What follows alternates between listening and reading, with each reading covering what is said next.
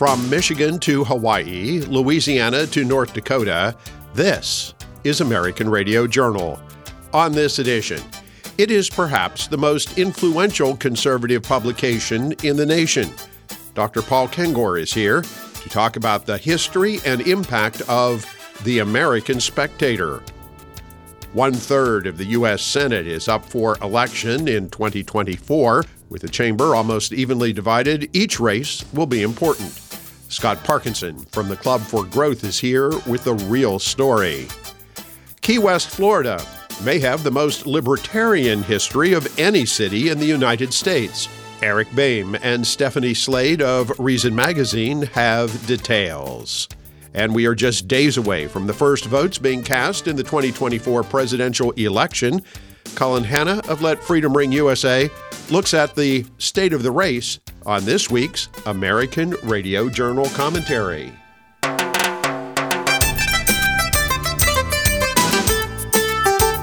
I'm Lowman Henry, and welcome to American Radio Journal. For decades, the American Spectator has been among the most widely read and influential conservative publications in the nation. Dr. Paul Kengor was recently named as only the second person to be editor in chief of the American Spectator. He, of course, is familiar to you, our listeners, as a regular commentator on this program. He joins us now to discuss the history and impact of the American Spectator. Paul, welcome back to American Radio Journal. Paul, you are the new editor in chief of the American Spectator, and we're going to talk more about that in just a couple of minutes. But for those in our audience who maybe have not heard of the Spectator, maybe have read it from time to time, tell us a bit about how the American Spectator got its start and what it means to the conservative movement in this nation. Thanks, Lowman. I mean, the American Spectator is one of the oldest conservative publications in the country, the uh, longest running. In fact, really the only competitor there would be National Review. And National Review was founded by William F. Buckley Jr. in the mid 1950s. Buckley coming out of uh, Yale, writing books like God and Man at Yale, and about 10 years after that, so 1967, back September 1967 to be exact, that's when the first edition came out, a college student by the name of R. Emmett Tyrrell Jr., who goes by Bob. so, so, the R is for Robert, but um, R. Emmett Tyrrell Jr., that's kind of his, his signature, that's his pen name, and his real name, his real name and he he founded the American Spectator on the campus of Indiana University in Bloomington. So it's very much a kind of, um, I think it's very telling, Lowman, because it's it very much is kind of reflective of its Midwest roots and also had a real campus flavor. I mean, the the guys who came out of the American Spectator were truly were college kids and kind of um, almost campus clowns in a way, but but also very serious intellectuals, very well read not just in politics and culture, but also in literature. Uh, I mean, it's going to be no surprise when about 20 years later, two decades later, when Spectator's really spreading its wings in Washington, D.C., that people like P.J. O'Rourke of Rolling Stone, you know, people, people of Rolling Stone, National Lampoon, but conservative, start uh, flocking to the American Spectator. With the exception of National Review, no other conservative publication out there has had this run nonstop in publication for over 50 years running uh, than the American Spectator. Let's talk a bit about the impact of the American Spectator here, Paul, because over its 50 year period, the impact has been rather consistent and was particularly at a peak, I believe, during the Reagan administration. Yeah, it was, and I would argue that the peak really was was the 1990s during during the Clinton years. In fact, that that peak can be can be quantified. The magazine hit a hit a circulation of 350,000 in print, which, as you know, that's a that's a big deal. I don't think National Review ever exceeded 100,000. So it really took off when R. Emmett Tyrrell Jr. and friends went after the Clintons with some extraordinary exposes. I mean, it was the American Spectator that broke all those stories about Bill Clinton's philandering in Arkansas, the, the Trooper Gate, the, the Trooper stories, the Arkansas State Troopers, Paula Jones. In fact, it's the Spectator's reporting in that period that that directly leads to the impeachment of Bill Clinton in December 1998. So you were probably going to ask me about that. I probably threw you off a little bit, but But to back up to the 1980s, even though the peak of circulation is, is in the 90s, I would agree with you that it really hit stride in the 1980s. And uh, R.M. Tyrrell Jr. at that point would have been, he was born in December 1943.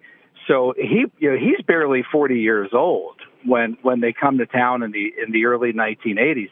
And Ronald Reagan, who was a big fan of the American Spectator, pretty much every major conservative read the American Spectator, even reached out to Tyrrell, had Tyrrell to the White House, went to Tyrrell's house, um, had dinner at Tyrrell's house, brought the a bunch of White House people with him.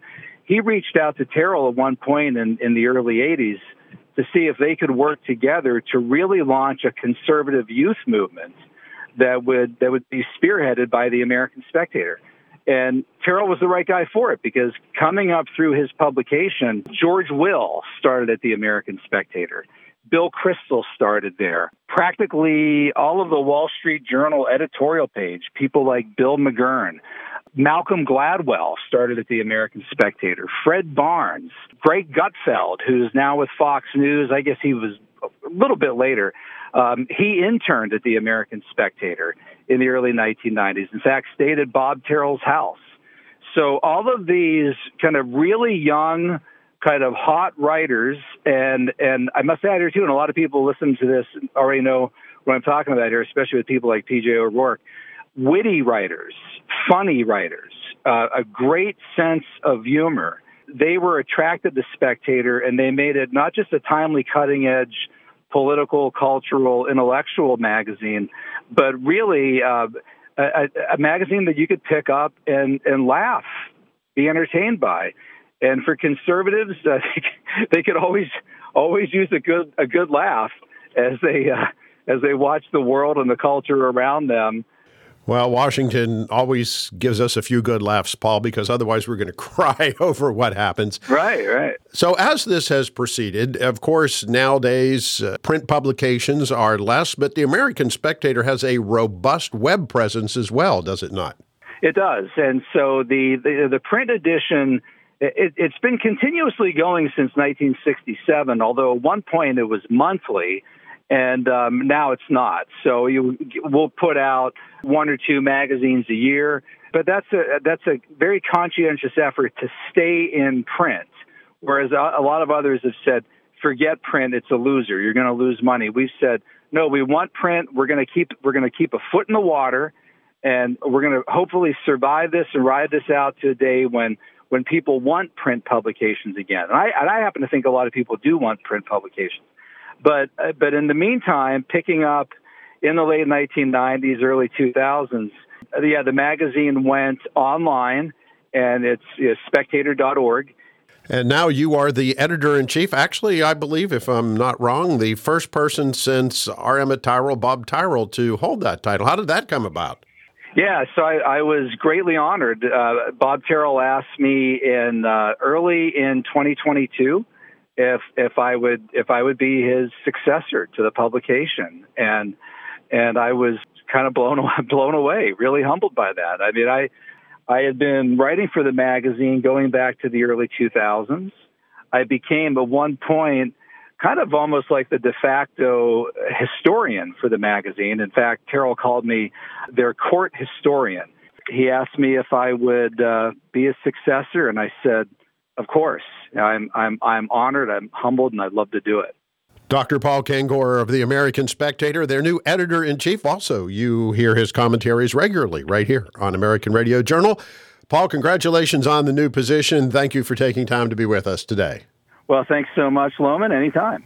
Scott Parkinson at the Club for Growth at the start of a new year, a very competitive year for races in the U.S. Senate. We're going to go around the horn and take a look at the state by state races. Scott, good to have you here. Well, it's great to be back, Lowman. As we kick off 2024 here, Scott, tell us where we stand with the U.S. Senate as we head into the election cycle. Well, we're in a 51 49 Senate with Democrats having a narrow majority and that means Chuck Schumer's in charge of the Senate, right? So if you can think about how important the 2024 elections are, not just from the presidential standpoint, but also from the United States Senate map, we've got a lot of big competitive races that I think certainly put Republicans in good position to flip that majority. And, you know, it started out with Joe Manchin announcing that he wasn't going to seek reelection. We know that West Virginia is going to be a red state. The Democrats don't have a strong candidate, and Republicans are going to be fighting between Jim Justice and Representative Alex Mooney for the Republican nomination.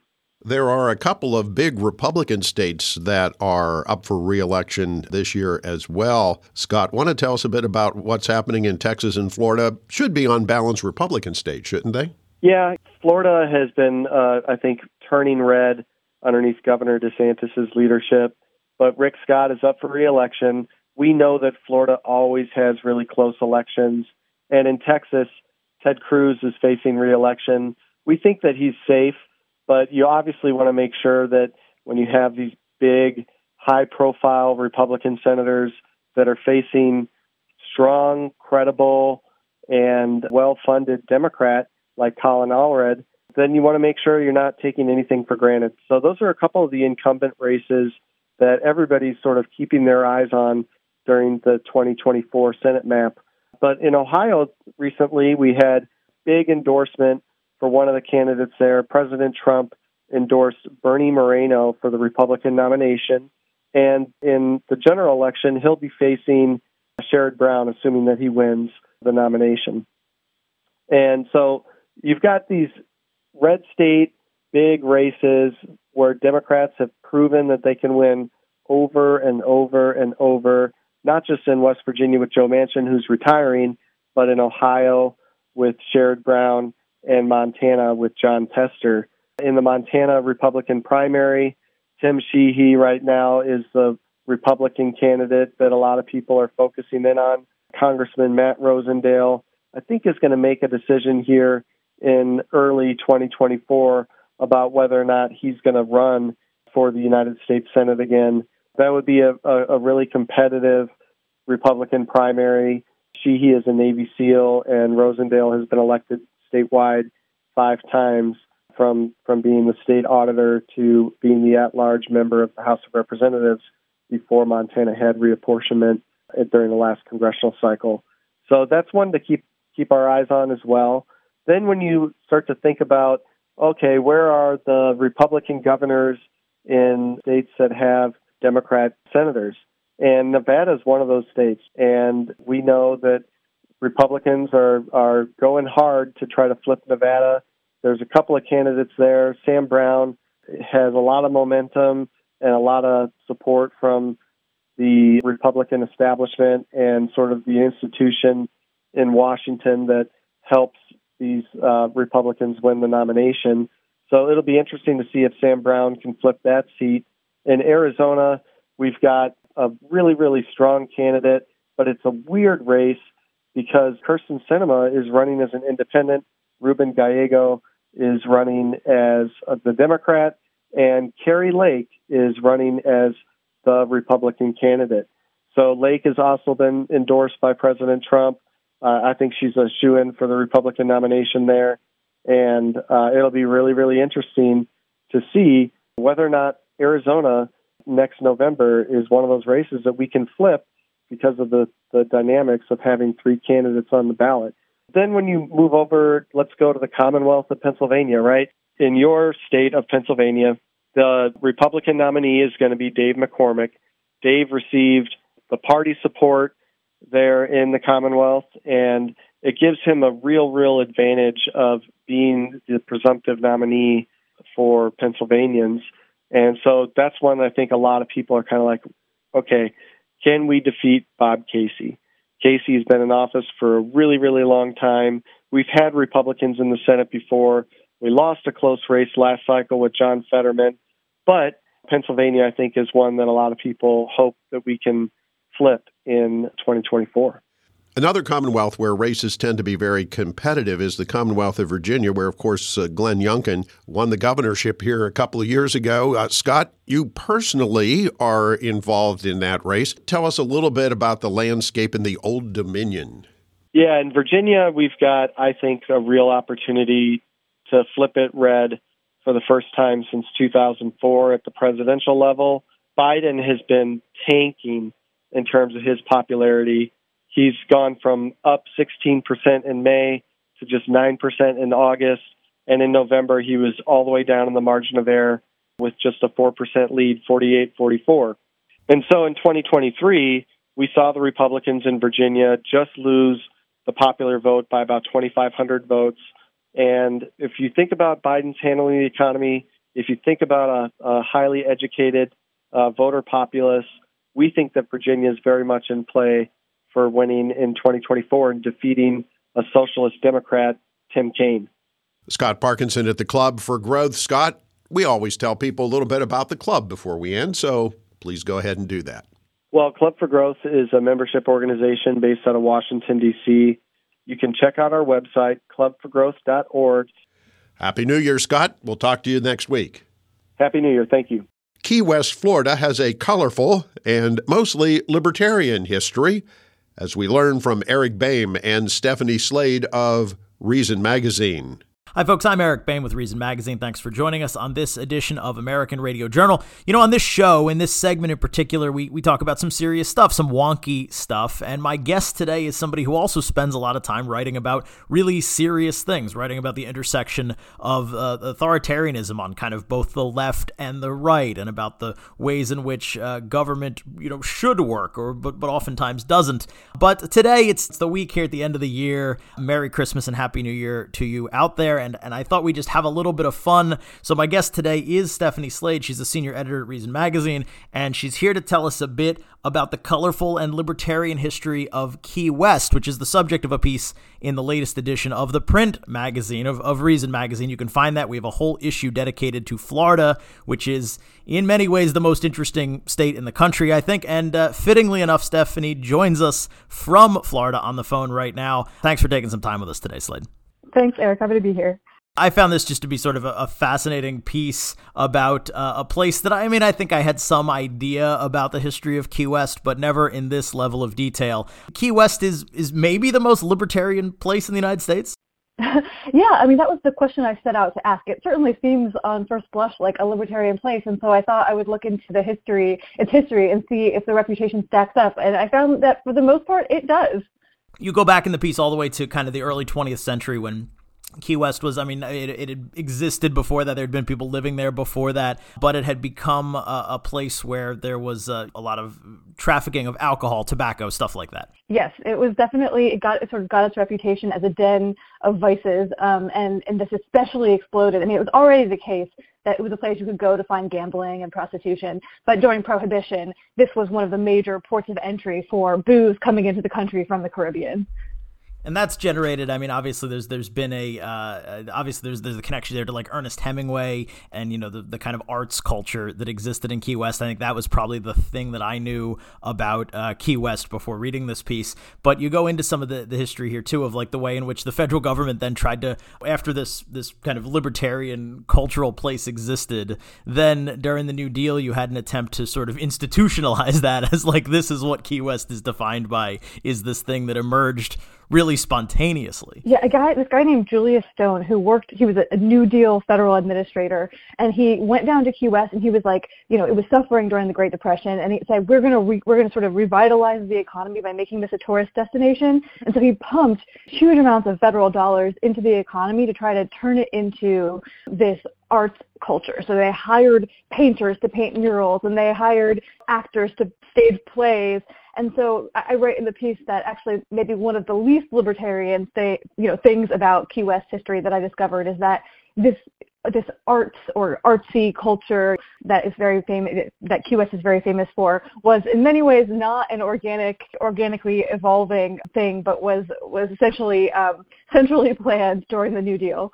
And that's, of course, what kind of drove Hemingway away, drove away some of the people who had been there back uh, when the place was, uh, you know, not funded by federal arts grants. Uh, we're talking with Stephanie Slade. She is a senior editor at Reason Magazine and the author of a piece, Long Live the Conch Republic, about the history, the mostly libertarian history, as she puts it, of Key West, Florida.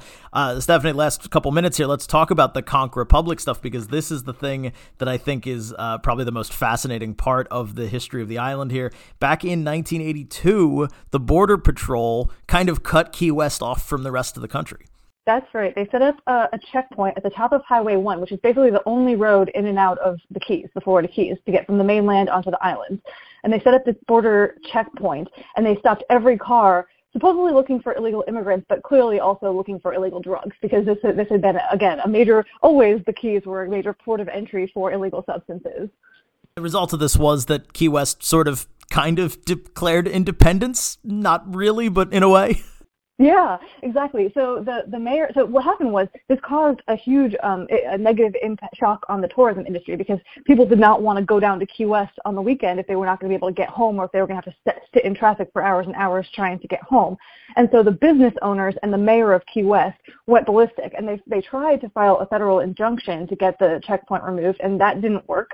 And so they, they took matters into their own hands and they called a press conference and they declared that they were seceding from the union. And they said, if you're going to treat us like a foreign country where you have to go through a border checkpoint to get from, say, Miami to Key West, then we're going to become one. And they literally created their own flag. They declared themselves the Conch Republic. He stopped going by mayor of Key West and started going by prime minister. It was, it was clearly a, um, a publicity stunt, um, but it was one that was done out of genuine anger over the situation and an attempt to draw attention to what they felt was a very unjust situation, and it worked.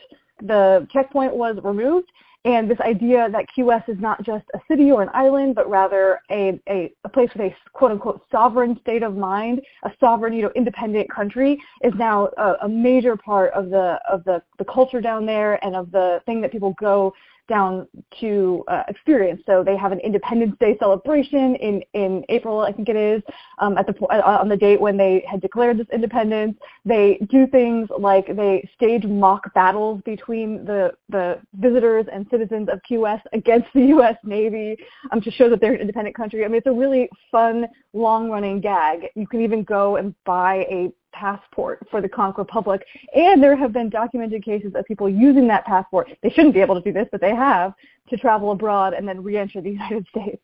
Maybe Key West, I mean, maybe it's the most libertarian place in America. Maybe it's the most American place in America. I mean, we're a country that was founded on the idea of succession, and that's, you know, I guess what, what Key West kind of maintains that ethos. Really fascinating piece. History of uh, Long Live the Conch Republic. That's the name of the piece. You can find it in the latest issue of Reason Magazine or online at reason.com. It's out from behind the paywall now, so check it out there. Uh, that's all the time we got today. Uh, Slade, thanks for taking some time with us. Thank you. And again, that is Stephanie Slade, senior editor at Reason Magazine. Check out that piece online and everything else that we've been working on throughout the year and uh, and into next year as well at uh, Reason.com. For Reason Magazine, I'm Eric Boehm. Catch me right back here next week in the new year on another edition of American Radio Journal. The candidates are off and running as the 2024 presidential election shifts into high gear, with the first caucus and primaries almost upon us. Colin Hanna of Let Freedom Ring USA takes a look at how the contest is shaping up on this American Radio Journal commentary. In a matter of mere hours, we will enter the presidential election year of 2024. After four Republican debates, all without Donald Trump, and after enduring a virtual barrage of media stories about President Joe Biden's dismal poll ratings, let's take a look at where the race stands and what we might expect. On the Republican side, although Trump is historically far ahead, the race is probably much closer than most of the media coverage would have you believe. We should virtually ignore all national polls. Primaries are a state by state process, not a single event, and early primaries affect later primaries. National surveys ignore this important dynamic and include states where most, if not all, candidates have not even campaigned the resulting picture is nearly meaningless. Second, most early polls have much smaller sample sizes than later polls, so media coverage often ignores individual polls and instead uses polling averages, like the ones published daily by RealClearPolitics.com, on the theory that averaging polls reduces the instability of small sample sizes. The problem with polling averages is that they mask polling trends. The race for second position among Republicans is more important than jockeying for second place in most presidential election years because no front running candidate in either party has ever carried as much negative baggage as Donald Trump, with the likelihood of still more to come. The probability of the front runner imploding has never been as great. The two Republican candidates contesting for second place are Nikki Haley and Ron DeSantis, and their polling averages are close to a tie. However, in the states where Haley has campaigned personally and spent money, her trend is upward, while DeSantis's is downward where he has campaigned and spent. That is significant, and if it continues for another week, it will constitute genuine momentum. Haley has been ahead in New Hampshire for weeks, but if she is able to begin the season by nipping DeSantis in Iowa, especially after he was endorsed by both Iowa's Governor Kim Reynolds and influential Christian conservative Bob Vander Plaats, she'll be crowned the leading Trump alternative. Trump's polling lead in virtually all polls is substantially greater than any other Republican candidate's lead in history at the beginning of an election year, and most political commentators treat him as the putative nominee. I disagree. I am convinced that the mounting toll of indictments, revelations, verdicts, and a few general election polls showing some erosion of his lead over Biden will eventually produce a collapse of support. I'll concede that there's no evidence of that today, and even some evidence to the contrary, but my trust in the wisdom and decency of the American people leads me to this conviction. The later it occurs, the better for Haley and DeSantis, because as long as Trump's candidacy is viable, Biden will likely remain on the other side. On that Democrat Party side, Biden is highly vulnerable, but he will persist unless he suffers a health crisis. His approval rating in all polls is well below 45%, but it may be creeping upwards. The two primary issues hurting him are his age and disapproval of his handling of the economy. The former won't go away and may get worse, but on the latter, on the economy, he may benefit from a strong stock market and a reduction in inflation. If that issue improves for him, the border crisis is ready to move up as a major negative to take its place. Even though an incumbent, Joe Biden is simply not a strong candidate and if some catastrophe occurs that further weakens him, the Democrats will find themselves in a panic to replace him and little time to do so. Several months ago, here on American Radio Journal, I made a bold prediction. Neither Donald Trump nor Joe Biden will be their party's nominee for president in 2024. I still stand by that prediction. The process begins for real with the Iowa caucuses. It will continue until June 4th, when the District of Columbia, Montana, New Jersey, New Mexico, and South Dakota hold their primaries. That's more than six months from now. A lot can happen in such a long span. And the party conventions in July and August offer additional opportunities for change. So don't expect the final lineup of presidential candidates for the 2024 general election to look anything like the Trump Biden redux that the media are stubbornly projecting. We haven't even looked at the possible impact of third party candidates. Remember Ross Perot? Fasten your seatbelts, America. There's turbulence ahead. This has been Colin Hanna of Let Freedom Ring for American Radio Journal. American Radio Journal is heard on public affairs minded radio stations all across the country, including WRAKAM in Williamsport, Pennsylvania, WHLMAM in Bloomsburg, Pennsylvania, along with WSOYAM in Decatur, Illinois. American Radio Journal is produced weekly by the Lincoln Institute of Public Opinion Research, Incorporated. The Lincoln Institute is completely funded through the generosity of individuals, corporations, and philanthropic foundations which underwrite the costs of this program. Comments and opinions expressed on this program are those of the guests and do not necessarily reflect the views of the Lincoln Institute or of this radio station. Learn more about American Radio Journal and hear expanded versions of some interviews aired on this program. Please visit our website, AmericanRadioJournal.com. I'm Lowman Henry. Thank you for listening to American Radio Journal. American Radio Journal, lighting the brush fires of freedom.